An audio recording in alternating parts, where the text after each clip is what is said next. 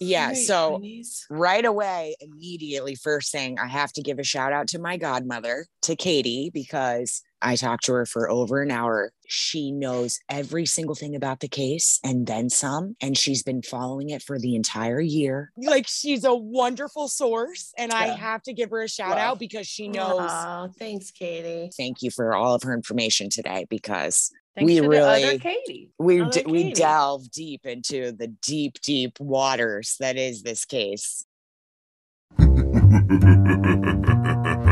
Straight up evil. Leave the dog alone because the dog didn't do a damn thing, and now you're trying to feed him your Thou bodily shalt fluid. kill all of your Everybody's kids. had a Everybody's dogfish, had a tampon out of the garbage. It ain't right to to Bible you, but you can pretend like you too. will. A dog.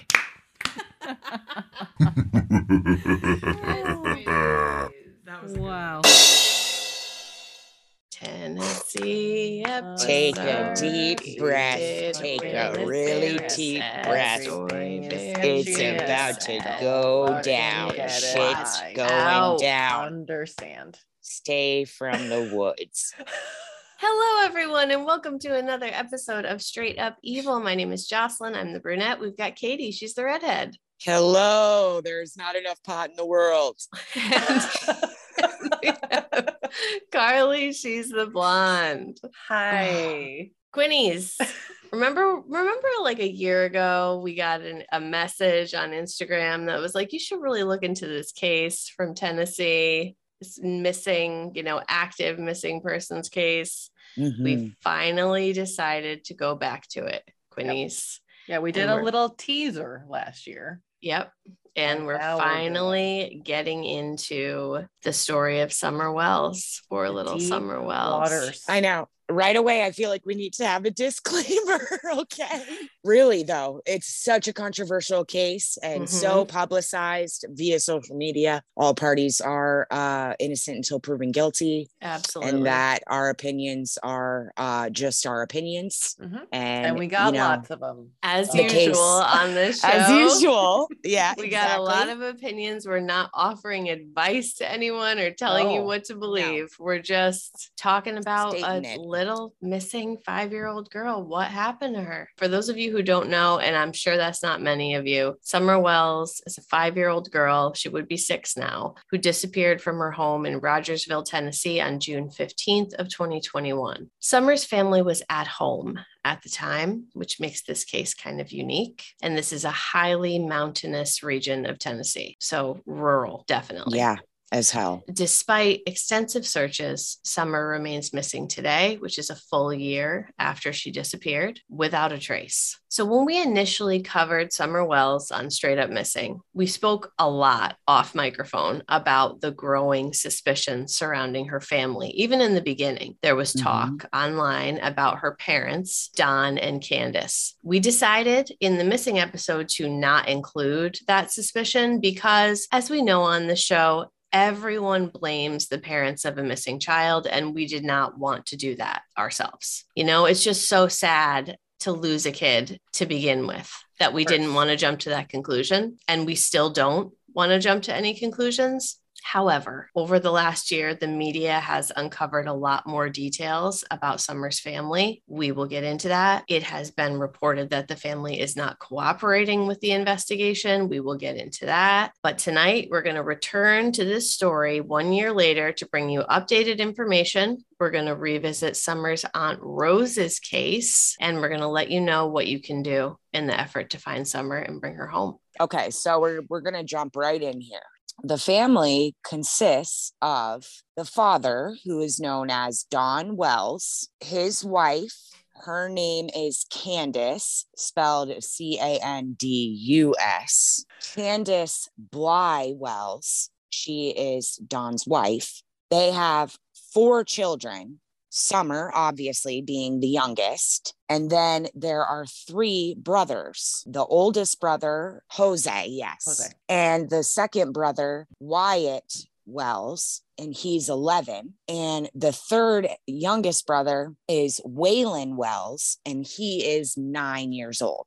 Summer was five years old at the during this time. So she's a few years younger than the youngest brother. The family also had eight to 12 dogs. We don't know exactly how many. Living out in Um, the country, Mhm. you know, Yep. a lot of a lot of animals for sure. Living I will out in the say that's like the one thing that I fully am on board with in this. I can story. get behind I that. get behind it. That's the oh, one. Oh yeah, because if I had property like that, I'd be having the same situation. I so here. 100. Yes.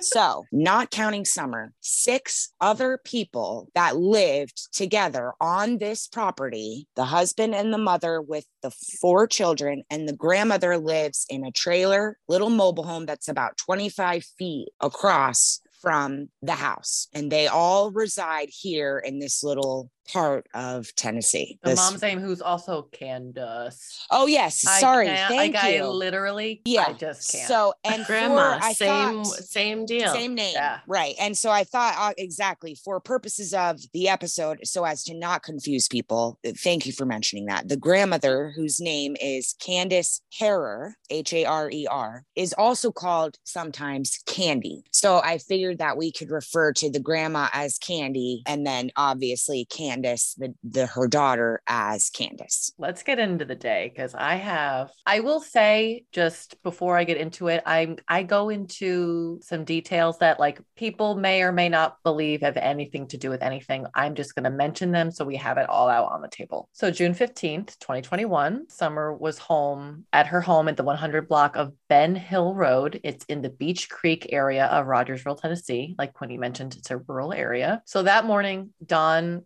gets up and goes to his job. He has a drywalling job about an hour away. Candace would take Candy and Summer out into town because Candy, I saw she either had a doctor's appointment or had to go to the ER for her Mhm. knee. She had a Mhm. she had a problem with her knee, so she had to go get seen.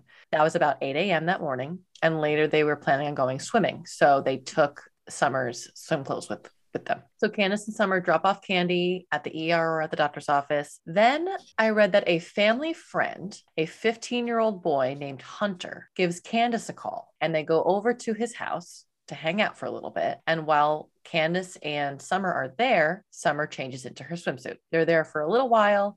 And then Candace, Summer, and Hunter now go drive to pick up Candy. They go drop off Candy's prescription at Walgreens, but they say it's not ready yet. It'll take about another 30 to 45 minutes to fill. So they decide, let's go swimming now. So Candace is like, well, we have to wait this long for the prescription anyway. Let's just go swimming while we wait. So she brings them all to go swimming at a swimming hole at the Warriors Path State Park, which is pretty near to where they were.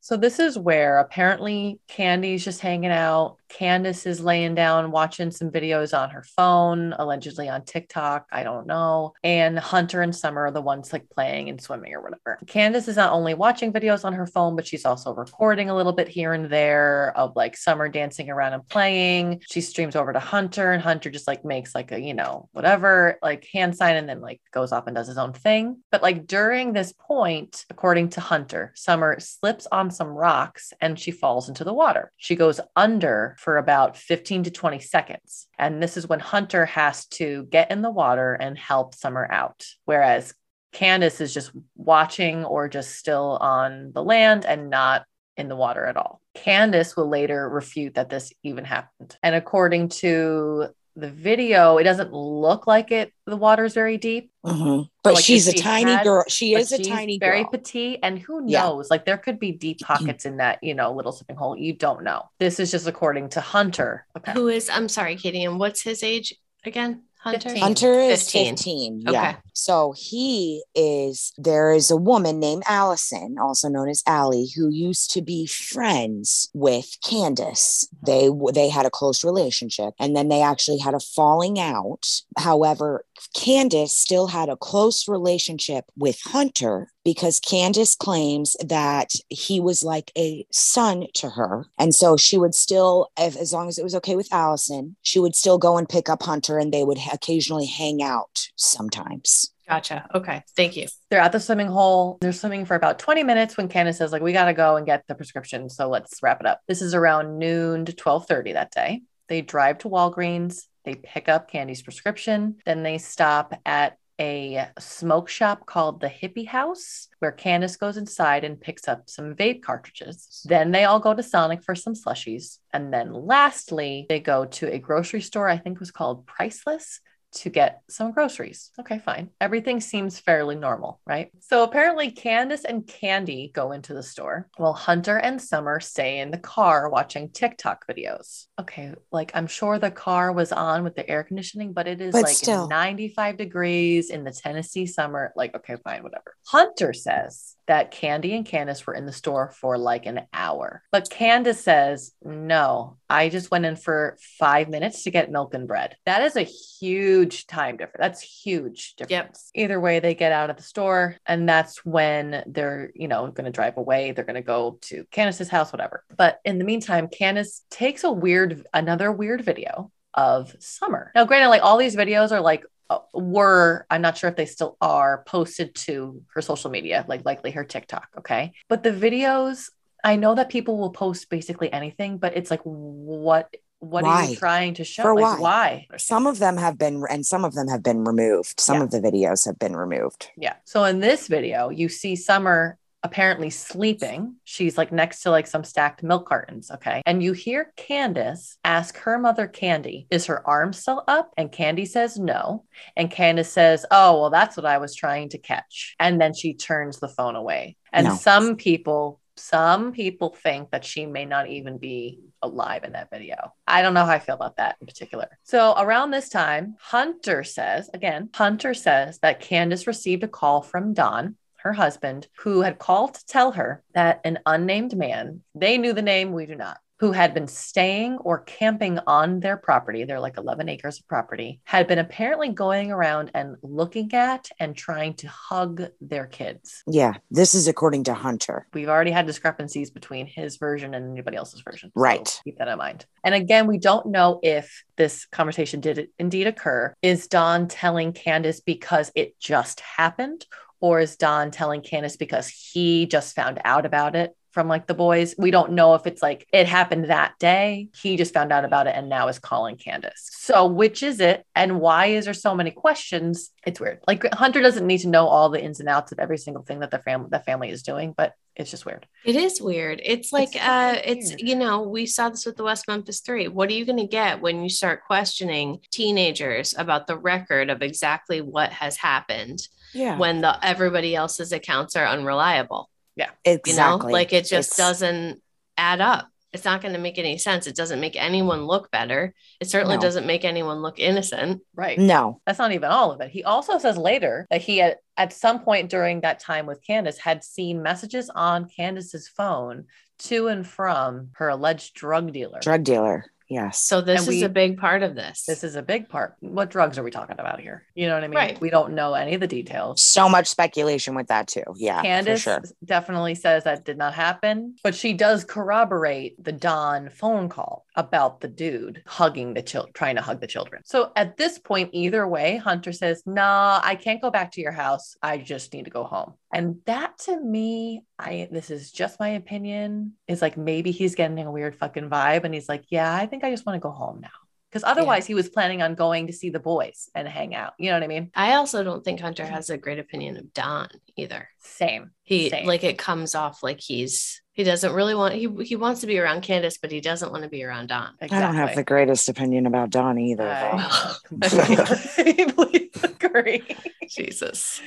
For, no, but I I get that vibe as well, Joss, for sure. So either way, Candace goes and drops. They all go and drop off Hunter at his home. Then Candace, Candy, and Summer get to their home around 3:15 p.m. Candy goes back to her trailer on the property to watch TV, which, like Quinny said, is not far from the main house. Candace takes the groceries in, and the boys help her put them away. And then a little bit after that, Candace looks outside and sees her mom, Candy, trying to like replant a potted plant outside her trailer. So she goes out to help her because like she's in a knee brace at this point. She's obviously Mhm. been to the doctor, like she needs help. So now this is around like 5:30 roughly. It could be anywhere from 5:30 to like 6:15. Her mother Candace and then her grandmother Candy, they're out in the garden, they're planting flowers, repotting plants, and Summer is walking around barefoot. She's wearing a pink t-shirt and gray shorts. Summer does this for about like 30 to 50 minutes with them, and then she ends up getting a piece of candy from her grandma and she wants to go back inside the house. So Candace says, "Fine, go inside." She sees her walk over to the porch and watches her go inside to the kitchen where the boys were like watching TV or on the internet or like playing a video game, whatever. Candace tells the boys, Hey, watch Summer, I'll be back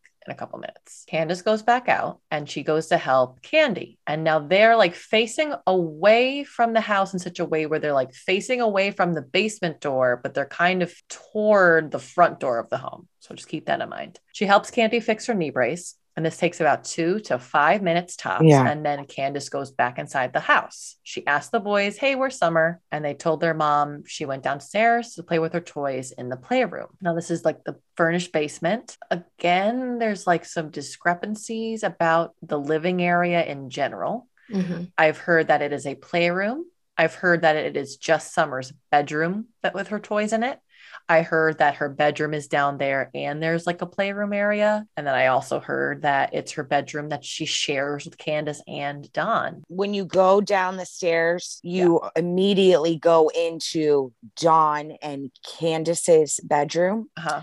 And then when you go around the corner, it leads into what was Summer's bedroom. It's like a separate section. Like Okay. there's a small wall that Okay. goes between the two rooms, but there's a doorway that doesn't have a door. So it's like Okay. you just walk right into it. Okay. And it, allegedly, Summer always slept with the parents Mhm. in their bed and she wouldn't sleep in her bed. But the video footage is extremely scarce. Like there's nothing Yeah. in the room except for like a bed and like a couple toys. And there's like literally you still see pieces of insulation. Like that's how, if that gives you any idea of the fact that the house is like not even completely finished But it's being funny built. though, Quote unquote finished basement. it's not Right. Right. But then the thing is, is that that's funny that you say that because while Summer's area is like that, the whole house and outside the property, there's junk everywhere. It's a complete mess. Oh, it's, like a complete hoarders. and utter hoarder mess. So like, why is Summer's area so scarce and then everywhere else? yeah, it's very strange. cluttered It's and so crazy. so strange. It doesn't look like it. I have to say too. Again, I have to reiterate again. It doesn't look like a normal finished basement. No,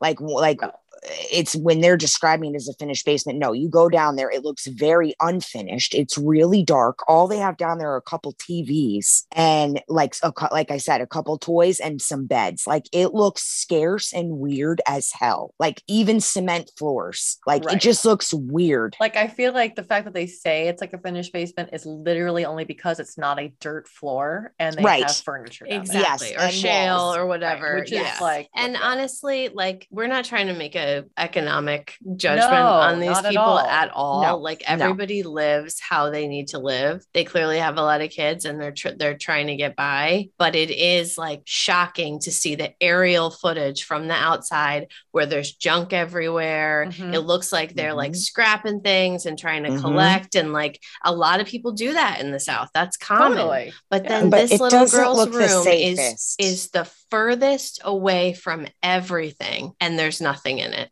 Exactly. Yeah, it's So weird. I'm It's like, strange. did they already take stuff out? Were they trying to like? I I don't know. Now, the only way in and out of those areas are through the stairway through the kitchen, or there is a door that goes from the basement to the outside. That is mm-hmm. you apparently, allegedly, it is usually locked.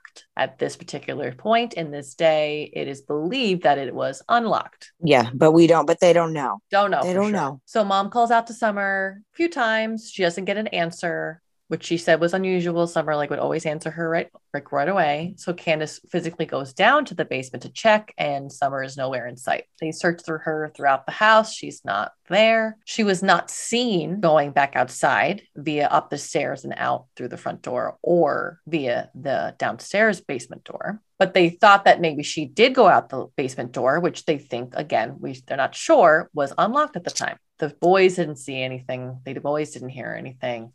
And the mom and the grandma who are outside allegedly did not see nor hear anything. So I will get more into that with my final thoughts later for sure. Yeah. But the neighbor heard something. But the, But the neighbor Yep, heard okay. something. Yep, I'm getting, I'm getting there. Okay, Sorry, so, I'm sorry. I- it's I'm okay, it's okay. like- I know it's so like what they're they go outside. She's not really like around the property, like directly there. You know, Candace calls her husband Don. She's worried. He's at work. He tells her call nine one one. Then he gets off the phone and he calls nine one one from where he's at work. Okay, and then he leaves and rushes home. According to Don, he rushes home from work, which is an hour away, and he gets there and he sees his family and he sees some neighbors searching the property. No police. He gets there before the police. Okay.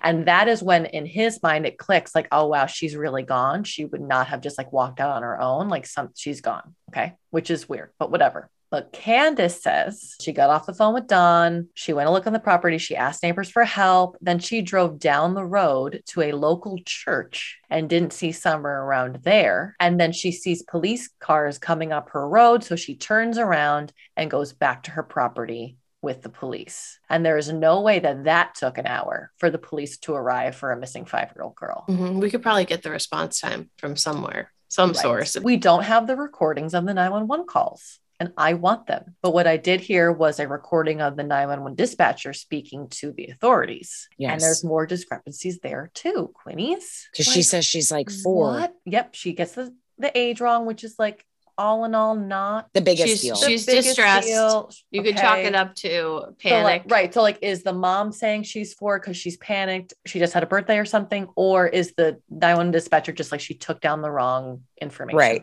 Whatever. So she tells the authorities a four year old girl is missing. And whoever made the call or reported it said that Summer went missing when her mother, Candace, went for a walk. A walk. Yeah. And then when she came back, Summer was gone. Now, that is not at all what we have heard so far whatsoever. Candace will later deny that that is what happened and states, oh, well, she never goes on walks because she's afraid of bears and coyotes in the area. Is it like, again, is it like a game of telephone where like the wrong information is getting to the person and they hear the wrong thing? Right, or is right. it like right from the get go because exactly. of panic? We don't fucking know. Or is it And like we don't Don know- saying something and we- he doesn't really know what's going on? Right. Be- exactly. That's what I was going to say. Like from the dispatcher call, we don't know who she's We don't know. referring to. If she's No. referring to Don or if she's referring to Candace. No idea. Yeah. No idea. Exactly. And Don, if he was flustered, he could have, figuratively speaking, if he's rushing home from the hour long job site Yeah. and he's flustered, maybe he just thought mom went on a walk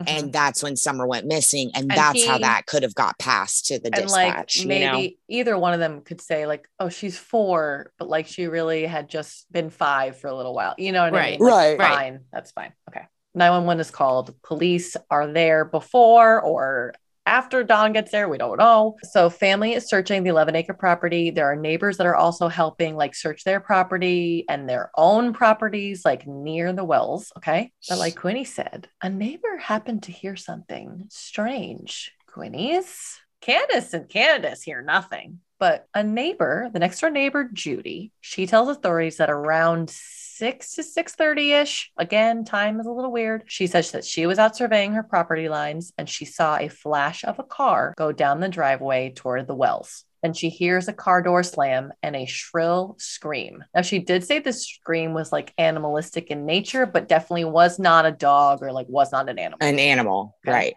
and that there would be no way that Candace and Candy would not see a car going down their driveway, like the way that it's all set up. Like there's no Right. way they could have missed it if the neighbor saw it. Candace and Candy, no, no, no mention of a car. No, nothing. So an extensive search for Summer begins. So about 60 to 80 people would participate in the initial search that night.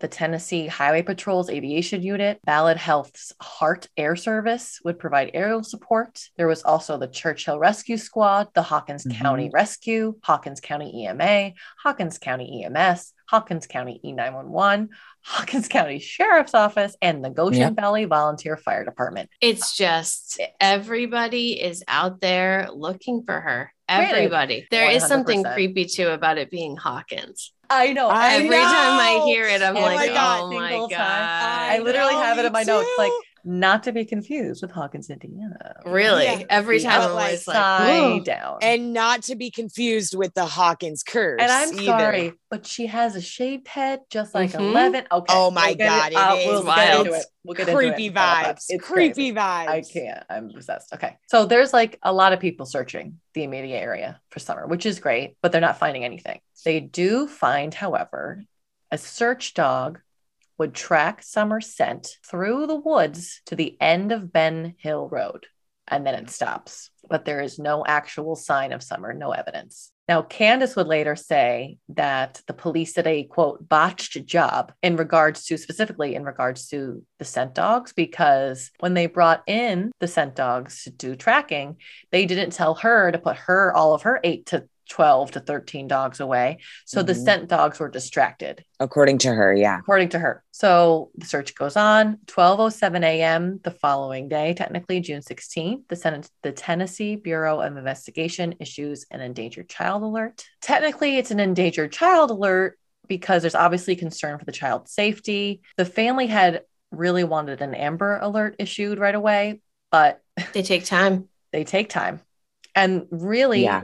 Like we've said before, technically there needs to have been like some sort of like car definitely viewed in the area that is strange or a strange person. And that's usually a necessary qualification for an Amber Alert. And at this particular point and the search, there really isn't anything like that. However, they continue searching throughout the night and in the early morning, still nothing. And by 11 a.m., they do finally upgrade it to an Amber Alert on Summer's behalf, meaning that they feel she is in immediate danger. This particular change might actually be because another neighbor called in saying that they had seen an unfamiliar red or maroon 1998 to 2000 year Toyota Tacoma truck that had a full ladder rack and white buckets in the bed. And it was in the area of the Wells property. Yep.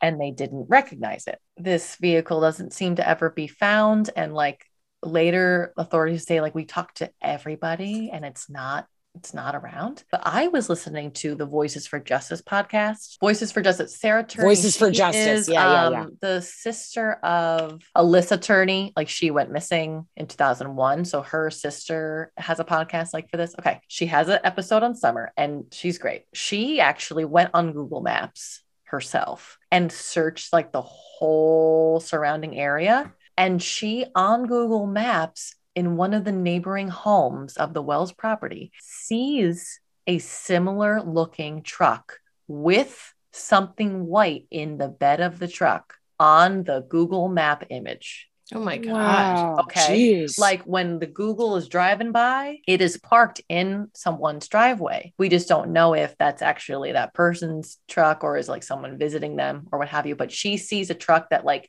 definitely, unmistakably is a truck in that color with something white in the back. crazy. So, like, news is on the scene. They're covering updates. Everyone's searching. There is a media briefing later that day on the 16th. They haven't identified any suspects or vehicles of interest at that time. Um, and by the end of the day, they would receive like 30 tips relating to her disappearance. And as everything progresses, like 19 other agencies come in to assist, but like the area is really hard to search. It's like there's woods, there's mountains, there's obviously there's like bears and coyotes and snakes, everything, and there's really unreliable cell service. The search parties aren't having an easy time of it, and honestly, the crews ask like people to clear it, like clear the area to like help the professionals ensure everybody else's safety because like they're really they're getting dragged down in it and they're not finding anything. We don't have any suspects We don't. here. There's no like named, the cops aren't going to give us that. So, like in most of our cases, immediate family comes under fire right away regarding Summer's disappearance.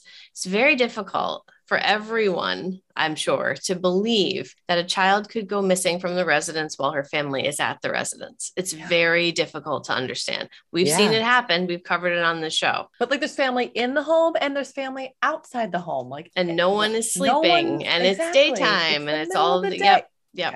Okay. Okay. Adding to that, the police come out and say they found nothing in terms of signs of an abduction. Yeah. Absolutely nothing. No They're evidence. quoted as saying, quote, no evidence pointing to an abduction at all. Everyone thinks, you know, this, I mean, because when a child goes missing, everyone, you know, their your heart's in your throat and you're going, oh my God, they've been abducted. Like the worst has happened. Then this guy named David P. Garahan gets involved. Did you see this guy, Quinnies? No. I don't know. So he sent a $25,000 check to the Kingsport Times News with a letter saying that he was personally offering the money as a reward for tip or information that leads to the discovery or recovery of Summer Wells.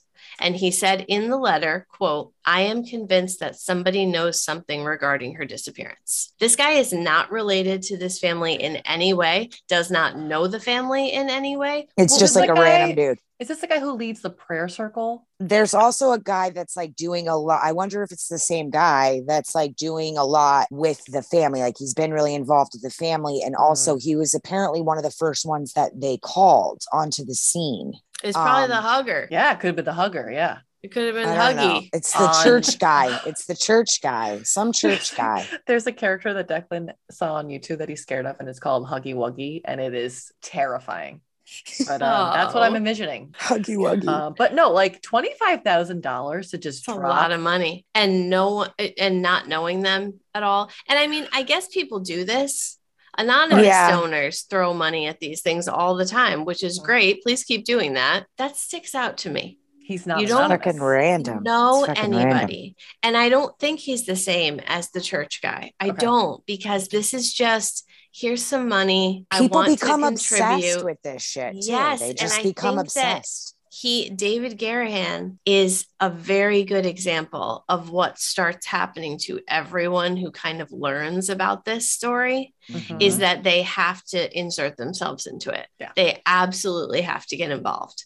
And so obviously tips are pouring in to the police department and we don't know what half of them we don't know what any of them say really. Yeah. I mean, you can kind of triangulate from the searches. Like, obviously, they're checking this area now. And why did they move away from here? Was it a tip? Was it like you can make up whatever, you can make whatever assumption you want. This guy just inserts himself into the investigation, which you could look at it as kind, you could look at it as weird. I really Yeah. don't know what to make of I it know. at all. So, yeah, we don't have a whole lot of information on who they're looking at at this time, but everyone, and this is about the time where we heard about this story. We had a listener reach out. Come to find out, a couple days before we even released it, we got a couple more messages from fans who are saying, You got to look at the parents. You got to look more into the parents. Something's wrong with the parents. There's a, you know, Mhm. and we took that with a grain of salt at the time, but it does, it starts to progress. And maybe we should have included, you know, a little mm-hmm. information on that the first go around, but we were trying to remain We were trying. you know, like how many missings have we covered where the parents are just hung out to dry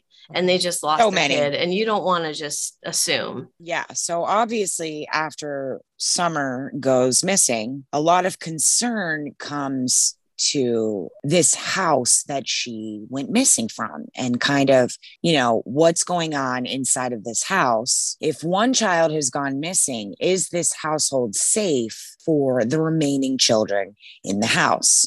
And so CPS begins to get involved in researching the family. And one of the first things they have to do, and this is according to Don himself, is they actually have to, they came out to the house to inspect the house and see if the children were in a safe living environment. Well, CPS comes there, and according to Don, the reason that they were taken, this is another discrepancy as well, because it's something that we don't know. There were other reasons, apparently, allegedly, as to why these children were taken from the house. But what Don claims is that CPS came to the house, they inspected it, and they determined that the house was not safe for the children to live in that it there was clutter there was mess there were unfinished walls the bathroom wasn't proper there were um there was a lot of dog poop everywhere and it was just really not safe. In July of 2021 the kids all three of the boys were removed from the house now Don claims that he was actually relieved that they were removed. And the reason for that, he claims, is because he, him and Candace felt that the kids were not safe because their lives were in danger because now people were starting to come to the property. They were starting to harass them. They have a lot of YouTubers that are coming out to interview them and, and talk to them and try to figure this whole case out. Don felt as though they were not safe in the house because their lives were in danger because people were coming to the house and putting them in danger. And so he was claims that he was actually relieved that the kids got taken by CPS because due to Summer's disappearance, he also at the same time fell into a deep he says he fell off and that he started drinking heavily and that this is what caused the house to be an un- also caused the house to be an unstable living environment and so therefore when cps came to take the kids he actually felt a sense of relief because they were not doing good as a house Right. already Uh-uh. however he says months later when he goes like onto the dr phil show and later interviews like his story really ch- you know it seems to change over time. And nobody has a straight story, and there's a lot of differences. That's crazy. but yeah so in as of july that is what he cl- he claims. Not not candace. Candace never wanted them to be taken apparently. But don claims that he was okay with it. A lot of deflection currently. total deflection. Totally It's got to hurt. Whatever has happened to his daughter is scary enough. And then everyone's accusing you Mhm. of it. And then you have an outside party come in and say that your house is not good enough for children to live in in the first place, which makes Right. you look even worse. Mhm. Yep. And I know Katie can speak to this. Like in the South, people do not want to be told how to live. No. People do not want to have someone come in and say, Judging them. Exactly. And forcing a standard upon them. And so I could see why, as a point of pride, especially as a man, no offense, guys out there, just to be like, you know what? I wanted them to go Mhm. because I wanted them It to. is. Because is you, like you know what I mean? of Like it's kind It of is. like a It well, is. I, That's that's true. what I wanted anyway. So, but you know what they do is they start a YouTube channel. Four months after Summer disappears, Don and Candace create a YouTube channel, which is like dedicated to thanking the community for all their help work. for their search efforts for yeah their search efforts. They're having information on the case. They're showing pictures of Summer. There's quotes from the family. That alone, like, isn't that big of a deal. It's not that weird. Like, family members, friends of people who go missing, they want to get the information out there any way they can. So, like, yes, of course, like, utilize YouTube as a platform. Fine. They would get dozens of videos posted and they would have almost like 14,000 subscribers at that point, like real, real quick. They, at this point, they're also making a website, which so many people do. Like it's fine. The focus is on,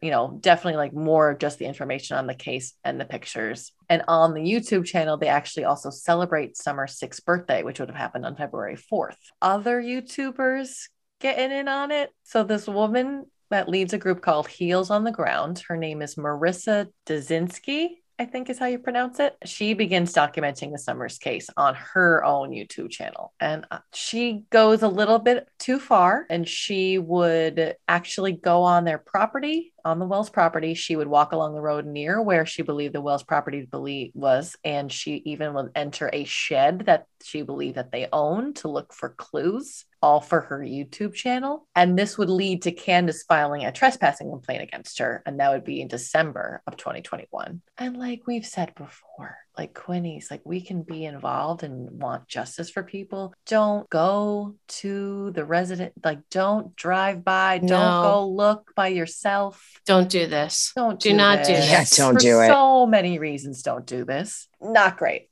Not a lot of and a lot of them do great. that at this A time lot. too they all start doing this like the youtubers it becomes like a real it's a it big like a real part of this case it becomes a really big part of this case definitely like, 100% Back it up a little bit. That previous October, Don is not doing well. October 30th of 2021, he would be arrested for driving under the influence while he went out to go get cigarettes. In this one incident, he would face five charges. He would face driving under the influence, open container, expired registration, improper lane usage, and violation of financial responsibility. And I didn't know what that last one really was. And so I looked it up and it says it may have actually stemmed from driving uninsured. Like Yep. you need to have car insurance and he got paid Yes, for you it. do. You do not Yeah, you have to understand. have if you hit someone, like that's a thirty thousand dollar endeavor, and somebody's got to pay for that. Like, don't be a Mhm. dick.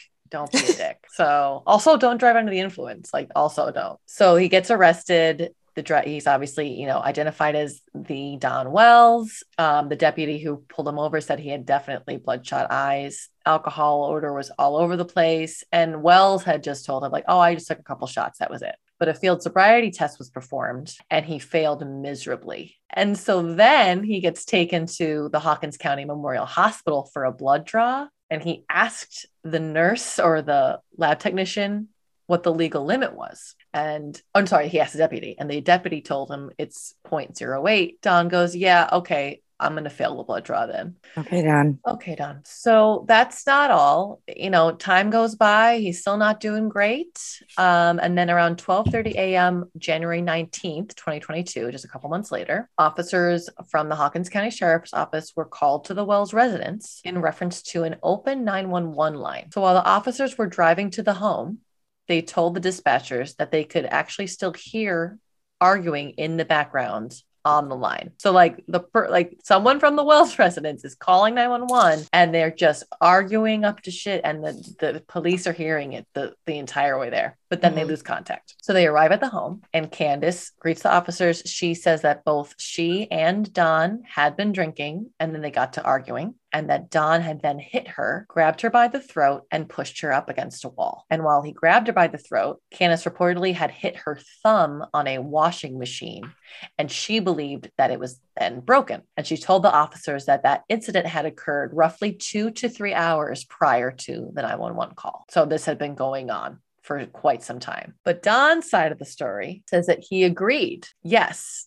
we had been arguing, but I did not touch Candace and she had been drinking before I even got home from work around 7:30 that evening. So the incident report specifies that Candace used her left hand to put her shoes on while officers were at the scene, as well as her left thumb to flick a cigarette. And officers say they did not see any marks on Candace's neck, did not see any bruising or swelling on her thumb. And an EMS that arrived on the scene examined her and said that the thumb appeared just to be stubbed. We're going to refer you to private prosecution, like figure it out yourselves. Um, neither were arrested. They don't really know who like was really at fault. They both seem to be, Right. you know, arguing Right. and drinking. Okay. But this particular incident is not the first time that this thing happened at the Wells residence because just a year earlier, October 2020, there was another domestic violence issue where the cops were called and Don was arrested at that point. So apparently, Don had come home and Candace was at home with another man. Don't quite know the state in which they were found, whether it was like a sexual encounter that he walked in on or what, but he didn't like it. So then apparently, according to Candace, Don loses control. He's drinking, he's throwing things, he's hitting. And so she calls the police. And Candace would say that later she said that she was afraid for her children and that her mother Candy was also afraid of Don and said that like she's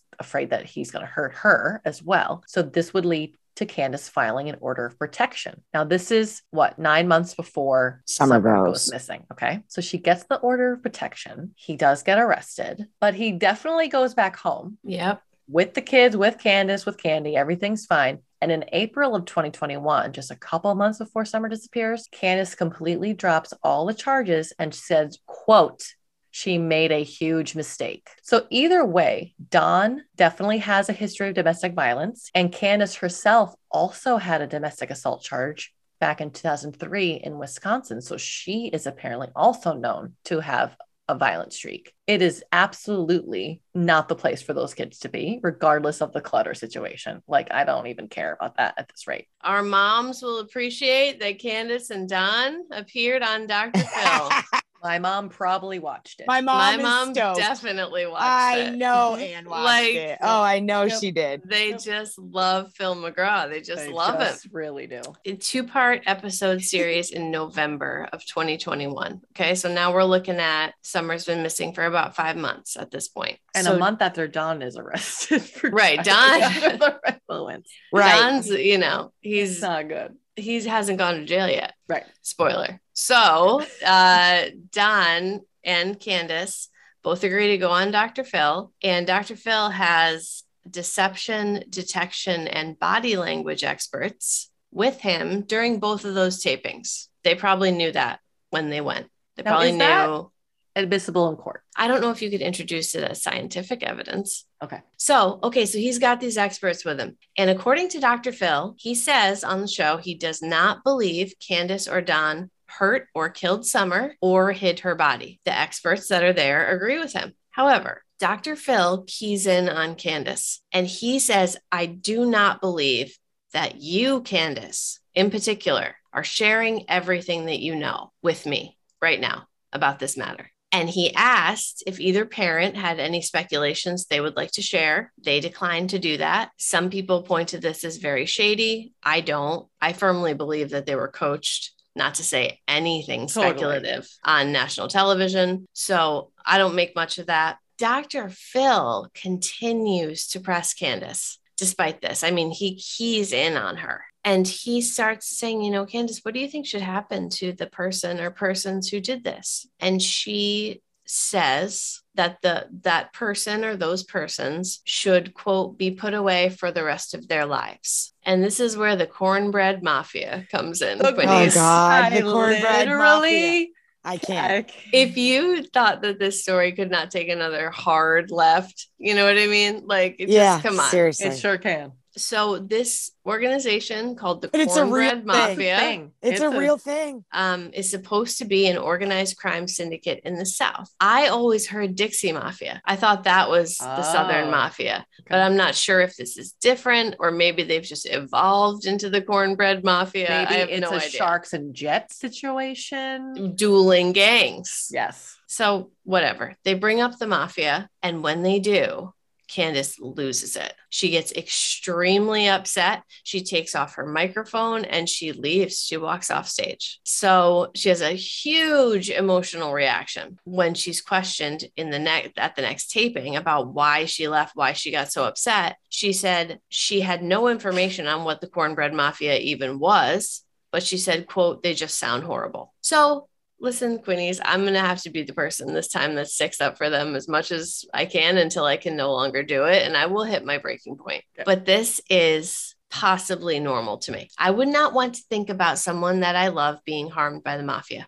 We've all seen the Especially your movies. child. We've all, the deaths are horrific, especially your child. I'm willing to give it to her. Okay, you're a grieving mother. I will, I will make as much dispensation as I can. Right. She also felt like they were interrogating her. She Right. didn't want to be interrogated anymore. Right. Mhm. Like, and so it's like I kind of get that too from that perspective. Like, when they are harassing you so much and asking you the same questions You over panic. and over and over again a hundred fucking times. Like, I've already answered that for you. I've told you that a hundred times. Like, I'm done. And she's already been questioned by the police. She's been questioned. You know, the public eye is it just all still over the place. doesn't So- make me not question her character. Yeah, well, No. for sure. Don chimes in Done. and says, Oh, yeah, it could have been the cornbread mafia because he and Candace could be the target of criminals in the area. And he says that he once had all his mechanic tools stolen. Mhm, Yeah. mhm, I don't mhm. really know what that has to do with your missing daughter. Jocelyn, you know that when your mechanic tools get stolen, the next jump is a live human being.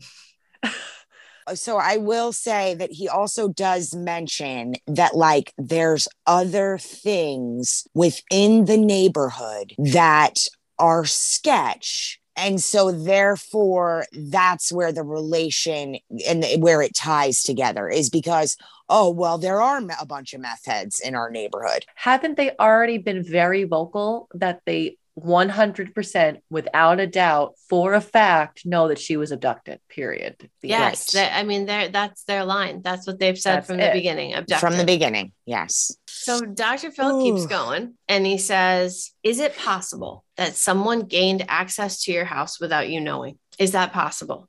And Don says, Yes, that's possible. Don says, But I don't think that whoever did this drove their vehicle into our driveway. right They left the vehicle parked on the road nearby and walked down took Summer and brought her back. Now, if that's true, based on what we know, you don't hear anything. Yeah, it doesn't make any sense. Now, granted, that does make sense logically for an abductor, right? Because Mhm. of the situation, because of the property. Yeah, they're not going to drive right up to the fucking house. but they would have But to know the property. They would have, to, know, the property. It's the middle of the fucking day, dude. And the family is out in the yard with their 12 million dogs. It's just so hard to believe. It's so so There's hard an to believe. unnamed man hanging out on the property as well, willy nilly. Who knows? There's the three boys that they don't know are out or in or in the Mhm. house or outside yeah, the and house. they don't they don't mention Huggy Wuggy. Huggy Wuggy. they don't mention Where is him he?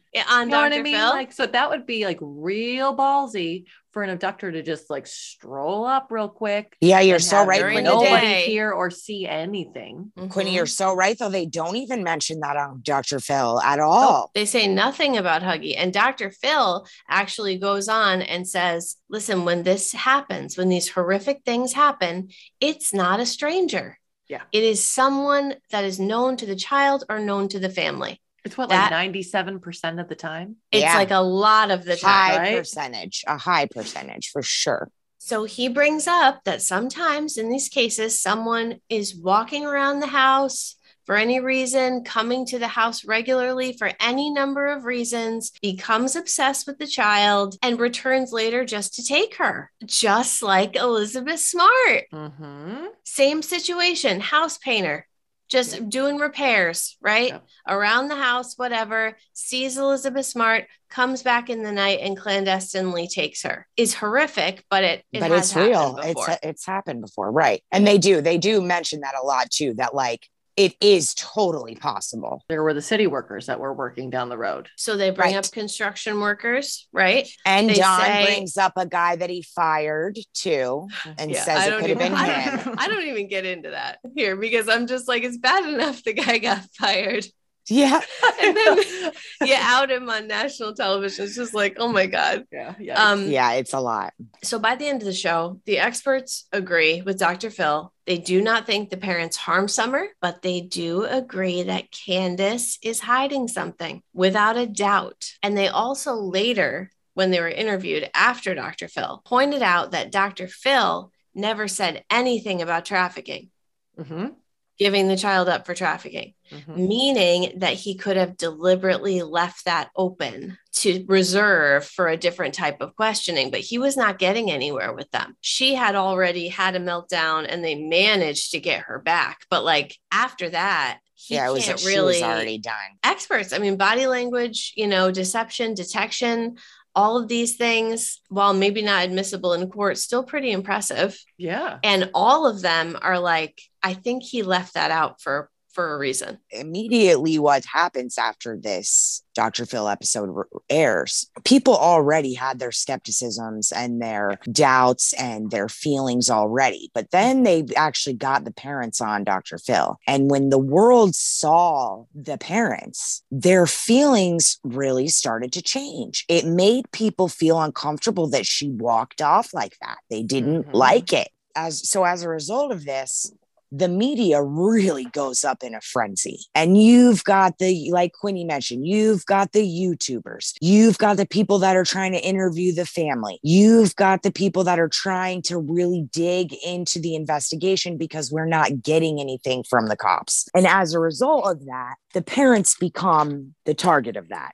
It causes the majority of the country and quite frankly, probably the world, to think that the parents have something to do with it. A lot of history gets revealed through social media, through TikTok, through YouTube. We start to learn and find things out about Candace and Don and their history and their family and their family members start to come out. And yeah, and even what they had started to mention on Dr. Phil really only continues. Now they're just being harassed, they're being blamed.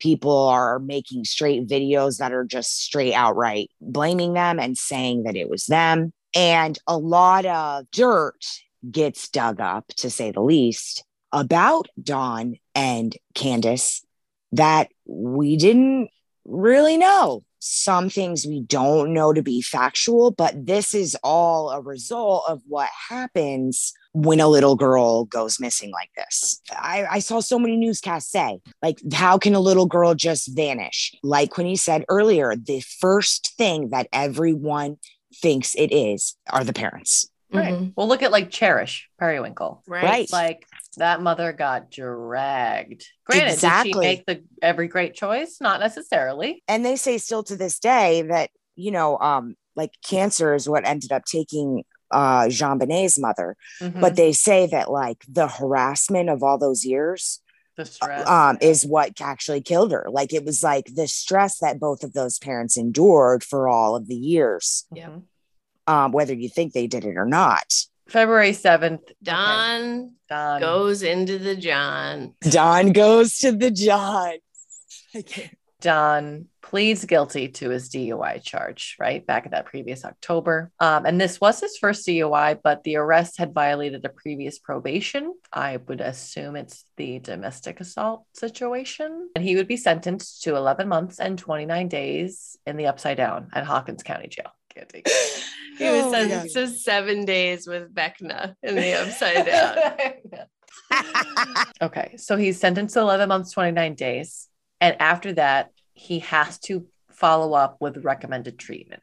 If these conditions are met, the remainder of his sentence will be suspended. Okay. So, like, he needs to go to like anger management. He needs to get treatment for his alcohol issues. Like, so he's in jail, but he still isn't shutting up, though. While he is in jail, Candace has like made her video about the whole situation that has been uploaded to the YouTube channel and the website, just like talking about everything. Don decides that he's going to write a letter to Summer. Now, how do we fucking feel about letters, Quinnies? Because I'm about ready to just be done. No more letters. letters, no more journals, no more poems, just be done. And granted, I know it's to his missing child, so like, fine. A letter and prayer for Summer. Since you've been gone, I've been completely devastated. I looked everywhere for you, my beautiful girl. And then he goes to write on that he thought YouTube would help find Summer. And the like it still could be useful. It's really just resulted in like turmoil and stress for the family, which is completely accurate. And then he goes on in the letter to say, I'm sorry, my beautiful girl, that I completely lost my mind. Now, mind you, every single sentence ends in an exclamation point. With so many thoughts of people harming you, and I know you want to come home, and there's nothing I can do. I'm powerless. and i know you want to come home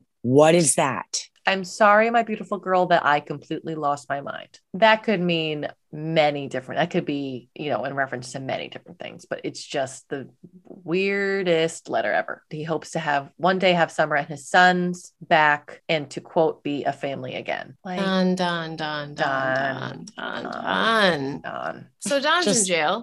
Just know Uh, so you don's know. in the john Don's, in the John, He's gonna- he's in and we get March 1st, 2022. We get the local and national media reporting that Sheriff Ronnie Lawson from Hawkins County revealed that Summers' family is, quote, not cooperating right now. He then paused and he said that the family has attorneys. And People- where's Candy? Candy's well, about to show get- up.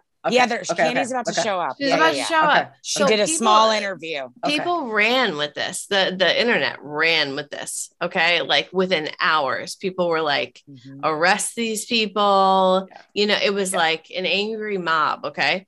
So then the sheriff later commented, same press conference, that social media has done nothing but hinder this investigation from the very beginning because everything about it is so rife with speculation. right So, what this guy has done is incite the people and then tell the people you're bad because Yeah. you are getting involved. So, the people Okay. like flip out. They're disgusted by the police because they're like, you're not investigating these people, you're Mhm. not arresting these people. That it's been a year, like, or almost a year, like, what is going on? So much of this blows up and this gets so much attention, and so many people contact Candace that the following day, Candace and Candace, Candace and Candy, Candace and Grandma Candy, okay, make a public statement saying, we never stopped cooperating with law enforcement. We're still fully cooperating with law enforcement. We have not retained attorneys. yeah we did not lawyer up they That's cannot speak really for surprising. don though they can't speak for So don So, yes. So, Candy says, you know, this is very painful for me because I've now lost a granddaughter and I lost my daughter prior to that. And now we knew about this connection back in when we did this missing episode, right after Summer went missing. And a lot of the internet did too. However, putting having the grandmother speak about this took it to a whole other level. Another level, right? Mhm. huge whole other level and actually as as she herself is the mother of a missing child pretty smart Yeah. to mention her daughter's name when she knows that the whole country is watching she did she lost her daughter rose 12 years prior which we're definitely going to get into but both women say just like katie said they can't speak for don because he's behind bars so maybe he got a lawyer maybe not this is just another classic example of this entire case quinny's every single person. Yes i did. No i didn't. It was like this. It wasn't like that at all. It's Yep. the whole thing. Is it is it candace's thumb again? Is Exactly. it like like what are we doing? Like did she say something because she got upset and then went back on it i don't know but carly is going to get into the other missing person of the The story Other missing person in this family. August 1st, 2009, Summer's aunt, then 22 year old Rose Marie Bly. She was last seen in St. Croix Falls, Wisconsin around 7:30 p.m. If you've heard Wisconsin before, it's because that's where Candace got her domestic violence charge. Just throwing that out there. So Rose left her home in the 2300 block of River Road, and she had planned to travel four to five miles to Cushing, Wisconsin, to meet a cousin out at a bar. And again, she also lived in like a rural area. So Rose left her home driving her 2001 Pontiac Grand Am, um, but unfortunately, she would never make it to Cushing to meet her cousin. And at some point during her drive, she contacted her new, fairly new husband, Christopher Larson. And she told him that she would be home by midnight, but she never made it to Cushing. She never made it home, and she has never been heard from again. Now, five days after she went missing, her car would be found in Grantsburg, Wisconsin, which is about 30 miles away from her residence, 15 miles away from Cushing, her destination. And it was found in a parking lot typically used by truck drivers to park their tractor trailers. Now, the car was undamaged and there was no evidence of foul play and the keys were missing, but there was also no sign of Rose. However, it's weird that that's where the car was found because Rose actually did have family living in Grantsburg and she had actually graduated from Grantsburg High School, but that's not anywhere near where she was planning to go. At the time, did not have any credit or debit cards, and she left home with very little money. Don't love this. There is no cell phone mentioned. Okay. But she called her husband. So I'm not sure. Not sure. hold over payphone maybe right, or, but the okay. cell- Yeah. phone is never mentioned again in any capacity. Okay. Like maybe they didn't have a ton of money, but like you're going to leave to go to a bar with your cousin and not have a single credit or debit card and like just a little tiny bit of cash. So Rose and her husband Chris did seem to have a bit of a troubled relationship, and this needs to be mentioned. While they had not been married very long, they had married that previous February, February of 2009. And since they had gotten married, the police had been called to their home at least once to intervene in a domestic violence incident. So Chris accused Rose of slapping him, and she accused him of putting her in a headlock and banging her head on the ground. Full on violence. And again, there's no like absolute primary aggressor. There's it seems to be muddy and it seems to be they're both a little bit at fault. So this would lead Chris to actually filing for divorce in June of 2009 just a few months after being married, four months. And the two, but the two would end up reconciling and he withdrew the filing. However, three weeks after Rose goes missing, he files for divorce again. So when Rose disappeared, she had obviously left behind her new husband, but she also left behind her two daughters under the age of two. And when Chris filed for divorce, he also sought a court order to prevent Rose from returning and taking the children. It seems like a lot in general, and it seems like a lot after your wife has gone freaking missing for three weeks. Okay. Don't, yeah it's not good. So police obviously questioned the husband and they even had him undergo a polygraph, which he allegedly passed. And he is not considered a suspect in Rose's disappearance. But his divorce petition was granted in 2010 and he has sole custody of their daughters. So a strange little tidbit Rose had fallen off of a horse a week before she went missing. And she had told her mother, Candy terror that she was having headaches after the accident, and her mom told her to go see a doctor, but there's no evidence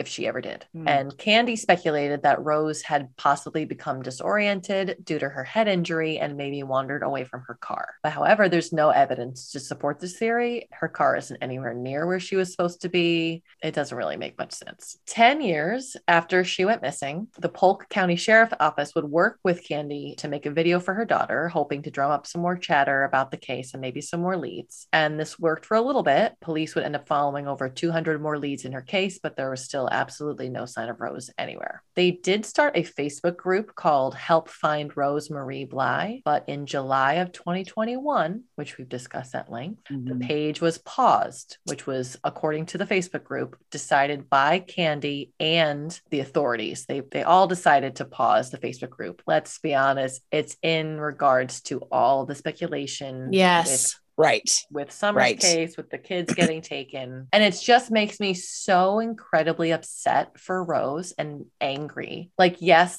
Summer being brought up is we're obviously we're bringing up Rose too. We're getting a little bit more traction in her case. They had to stop her Facebook group because of all the, the bullshit drama that was also going down. It's really unfortunate because it's a case that they decided they were going to open back up in 2019, 3 Mhm. years ago. And now it's almost as if it's becoming a cold case again because they're it's like they're putting it on the back burner because of the amount of The drama. yeah Well, also, yeah, because obviously people are like, well, Candace, her sister, like, where was she? Like, obviously, she's the you know, common denominator here. But Candace did say that she was between Tennessee and Arkansas at the time her sister went missing. So she was not in the state. What's the status of Rose and Summers cases now, today, June of 2022? they're both still open and active investigations as of right now. In 2019, they opened Rose's case back up. They have been doing a lot of work on it, but as of now, it's really it's got it, it's not their main focus. It's not it's not Polk County's main focus by any means. From their words, it is still an open and ongoing investigation. The same goes for Summer Wells as well. The Tennessee Bureau of Investigation released a statement basically saying today marks one year since Summer Wells disappeared, sparking an ongoing hashtag Amber Alert. Our team continues to work with the agencies to chase every lead that we can. They still don't have any leads. That everyone is a that is involved in the case is a person of interest. It was it's kind of heartbreaking that media statement. It really is because they're all very fed up and frustrated. Authorities said while they appreciate the help of the community, that they ask people not to submit tips simply as a result of information that is seen on social media, YouTube, or any other online yeah. posts. Yeah. And so This- it is. They have like, Delphi problems. Mm-hmm. This is a, it's a witch hunt. So, like Katie said, Summer Wells remains missing. Just want to give her information right now. There's still an ongoing Amber Alert. So, if you just look at the Amber Alerts page and you'll see Yes. everything there is to see about Summer Wells. She is now a six year old female. She was five when she disappeared, described as white with blonde hair and blue eyes. She's three feet tall. She weighs 40 pounds. She's missing from Rogersville, Tennessee, and she went missing on June 15th of 2021. Anyone with any information should contact the Hawkins County Sheriff's Office at 423-272-7121 or the TBI at 1-800-TBI-FIND. And then Carly's got Rose's information. So Rose would be 34 at the time of this recording. She is described as a white female. She went missing from St. Croix Falls, Wisconsin back in 2009. She has light brown hair and brown eyes. She is five foot and 110 pounds. She has a tattoo of red cherries on the outside of her right ankle, and her ears and her navel are pierced. She frequently changes the length and color and style of her hair, but at the mm-hmm. time of her disappearance, her hair was cut in like a chin length bob. She may color her hair blonde or red, and she was last seen wearing a white tank top, a green v neck sweater, blue jeans, and flip flop sandals. Anyone with information on her case can contact the Polk County Sheriff's Department at 715 485 8300. Quinnies, what do we think? Final thoughts on Summer Wells? I definitely have a lot of questions, want to know things. I want to know if they're true. I want the fact from the fiction. There's a couple things I have to say. I don't trust, ooh, I got to be careful how I say this. Okay. I don't trust a lot of people. I don't want to make a stereotype or a judgment about a certain part of town. However, I've grown up in certain parts of town. Katie, you have a unique insight into this case. Mhm. You And grew up in the South. You know these things. Like, don't I understand you're trying to be fair, but you I am. you I'm got trying you, to be fair. you're, I'm you trying have to be fair. expertise in this. but there is there is a community of people that really really stick together in times like this it's like you know like the neighbor always has the other neighbor's back a lie can be taken and the lie can just be added to and manufactured and added some more to and altered some more and changed here and turned around there and it, by the time it gets through the neighborhood you know it's like telephone it's like a completely different uh, thing at that point Mhm. um, and that's a small town thing. Like that really resonates in a really rural area like that. I struggle so hard to trust any of these stories. Totally. Um, Anything, honestly. because- It reminds me a lot of just a small town. It's almost like there's not a lot to do in those parts of towns. And so you have to live like through your words and your lies. Like that's like how you live.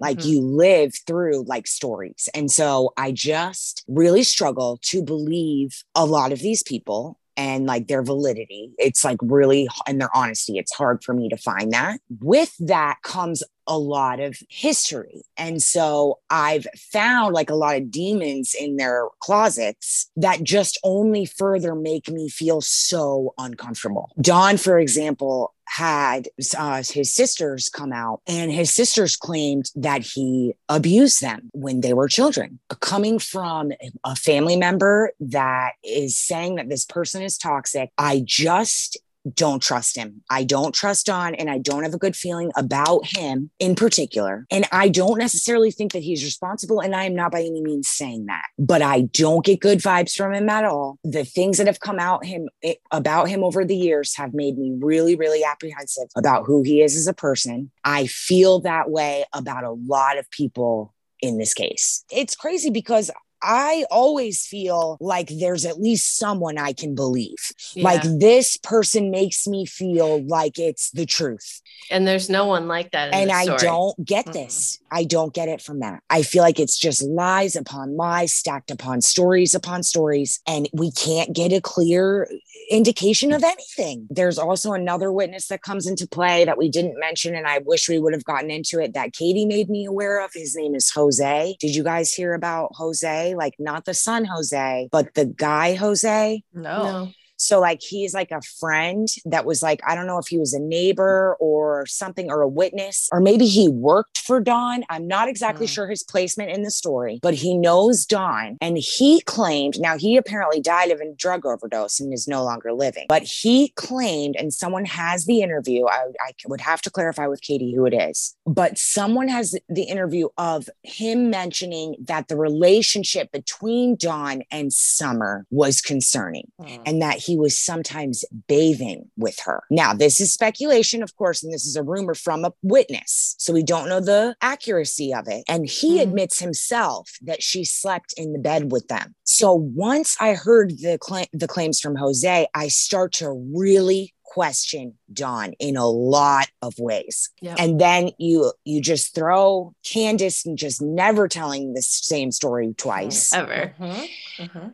And it's I- it's like i just i don't believe them and i don't believe i don't i want to not blame the parents so bad The only thing that I can possibly give you is that summer sleeping with them at night. If you don't look at anything else, that can be normal. Oh, I only say that because Declan still comes into our bed around 4 a.m. every single day of my life. totally normal Okay. that's totally normal sleeping with Totally the normal. parents is totally normal but if it's like So like I'll I can give them that like 10%, a little bit, you know, like that's it. But with everything else that went on and it's seemingly going on, like we've already talked about, how Candace and Candy could not hear or see Summer leave the house makes no sense and walk away. It's tough. right especially the grandma with the already missing child too. Yeah. Where is she gonna go where you don't hear or see Uh-huh. a flash And of Chris- a pink shirt? Yeah. Like And Chris McDonough says that when he went to the house, the dogs were a barking like crazy. exactly because Candace tried to say that her dogs don't bark that much. Mhm, But But he Chris, went there and Chris went there and proved did, it, dude. proved it wrong. Yeah, exactly. he proved So it wrong. that makes no sense. But also, like, they're so dead set on they know for a fact that she was abducted, right? That it's not a crime of opportunity. They live on a dead end road in a rural freaking area with woods and the mountains and bears everywhere.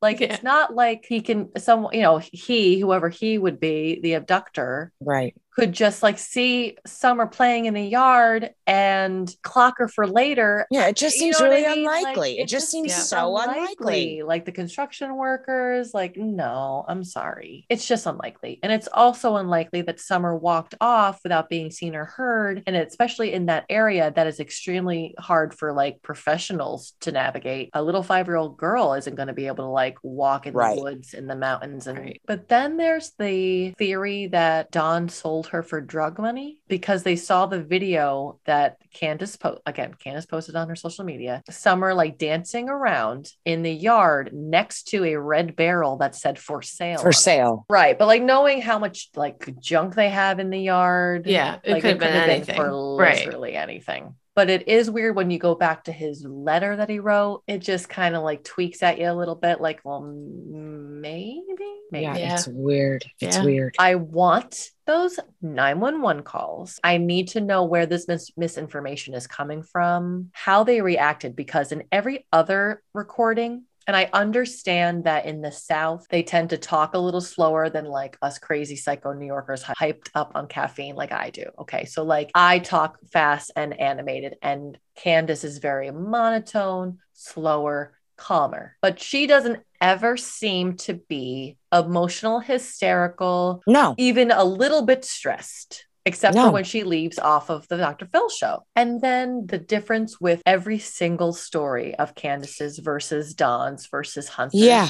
Yeah, nobody Yeah. can get it right. So Nobody. frustrating. It's Not so a single one. frustrating. And specifically the shaved head, which I know we haven't really talked about too much. Not the norm. You don't normally So see. a Summer had that girl. like little blonde pixie cut in the days prior to when she went missing. Shaved Right. her head entirely, like not like it. bicked, but Yeah. like buzzed. buzz cut. Now, when you ask Candace why this was, shave your kid's head, like dye it Mhm. purple. I don't Yep. care. It is a little bit off the beaten track for a five year old girl who, you know, was obsessed with Elsa or whatever you could say. But Candace is like, well, she was a tomboy. She wanted to have a shaved head like her brothers. Like her brothers. I had a shaved head. Candace had a shaved head at the time. Like she just wanted to be like us, which is fine. But then Don separately said Summer tried to cut her hair herself. So we shaved, he literally said shaved her head off. Okay. Not her hair, her head, but okay. Shaved her hair off so that her hair would grow back long. And then Candace shaved her head so Summer wouldn't feel bad. Feel bad. Summer wasn't bothered. Right. So he Mhm. tells a totally Those different are story. totally different stories, dude. Yeah. yeah. Right next to each other, right in the same interview, Exactly. right at the same exact time. Like it's are like you both on the same planet? Are you No. both? No. So aside from Summer being like part of this secret scientific experiment with Papa making sure that she can fight the Demogorgon, I don't get it. It could be so innocent and it could just be she cut her hair and they shaved it, or she wanted to be like the, her brothers. Either there was a matted hair neglect situation and she had to or shave her hair, Yeah. or lice, or lice. Yeah. or for lack of like evidence for hair evidence. I don't know. I need to know how often Candace Bly calls 911. Yes. That's what I want to know. I want a full phone history of how often, how many times do they hear from Candace Bly each week? Um, That's such a good because point. I feel like the cops were not in a hurry to get over there. I just true. because That's of the true. time and the way that things are not adding up. Then I just feel like she was calling a lot. She might be one of those ones that like we have someone in our family who goes to the ER twenty four seven, not because they're actually legitimately sick, but because it's just everything. It's like, well, I got to go to the emergency room, Yeah, you know. yeah. So like, Sure. I don't know. I mean, I they feel like did have legitimate domestic violence issues, for sure. you know, and this Absolutely. is domestic. But, But yeah, I do completely- think that good point. Candace is high drama. Yes. Yeah. And I Yes, yes, think that. Rose very likely may have the same traits toxic relationships, or at the very least, dysfunctional Mhm. relationships. Yeah. The cops are getting called. We're putting our hands on each other. It sounds like, at least in Candace and Don's case, we're having a couple drinks, we're taking a couple pills, we're getting crazy with it, and then we're getting sloppy, and the cops are getting called. Like that's Yeah. happening routinely. I need to know how often she calls them because I don't feel like they were in a hurry to get there. That's And good I- point. that also makes me think that since they have not arrested them, they have nothing, Mhm. truly nothing, even so much nothing that there would be nothing to release to us, Yeah. like Mhm. nothing Mhm. because these people like both Candace and Don been in contact with law enforcement in some way or another. They're, they're known. So they would be looking for a reason to pin this on someone, get it moving. It's just the fact that they were, they've never even been arrested. Then again, how is there just nothing? Poor little Summer Wells. Oh my God. She is one of the cutest kids I've ever seen. cute. And she's, it sucks because she was five and we can't really tell you anything about her or who, you know, who she Yeah. was or what, really even what she liked. Like, because again, everyone contradicts each other. Don, the, I, and I totally get what Katie's saying about bad vibes from him. I totally understand that. I truly don't believe he's bright enough to pull something like this off. Yeah, I, I truly don't. Yeah, I I question that. I I feel like he I do think that he may very well be a shitheel, but I don't know if he has the capacity like truly. No. cleverness. Yeah. the, Mhm. yeah, deceit. He has too many loose lips. He can't. You know, he's on the phone going, There's a man trying to hug our kids. You know, like it's just he's like just so like it's I, I don't think he has the control. I also want to know like how does he drink all day long? Like I want to know like what level of alcoholism are we talking about here? Funny you should mention that because the last thing that I want to say is I got some statistics from Kids Count Tennessee, which is all child statistics. According to Kids Count 2016, 26% of children experienced two out of the following three in their household growing up abuse, neglect, or household dysfunction. Oh so, two out of those three. So, that's a quarter of the kids in the state who experience that. Household dysfunction includes substance abuse, mental illness, and domestic violence toward the mother, which again, we see with Rose and we see with Candace. Half of the children in Tennessee grow up economically disadvantaged. 21% of those children are in food insecure households. There's been a 10x rise in babies who are born addicted. So, Summer Wells, I wish we knew more about her and her Yeah. identity, but there are a lot of Summer Wells Mhm. out there. There are a lot of kids in Tennessee in bad situations, Neglected, and no one knows about them. There's no podcast devoted to them. No one's out looking for them. They're just living this kind of nightmare yeah. until they can get out of there. So it's just important to remember that share the Amber Alert, share Rose's information, share Summer's information, but also get you know give money to the Southern Poverty Law Center, give money to Kids Count, like support these organizations that are actually trying to help rural kids Yeah. in the area who are underserved Yeah. obviously it's just it's too bad because it takes something like this for everyone to look in that direction and go oh wow these kids aren't going to survive Listen to Straight Up Evil.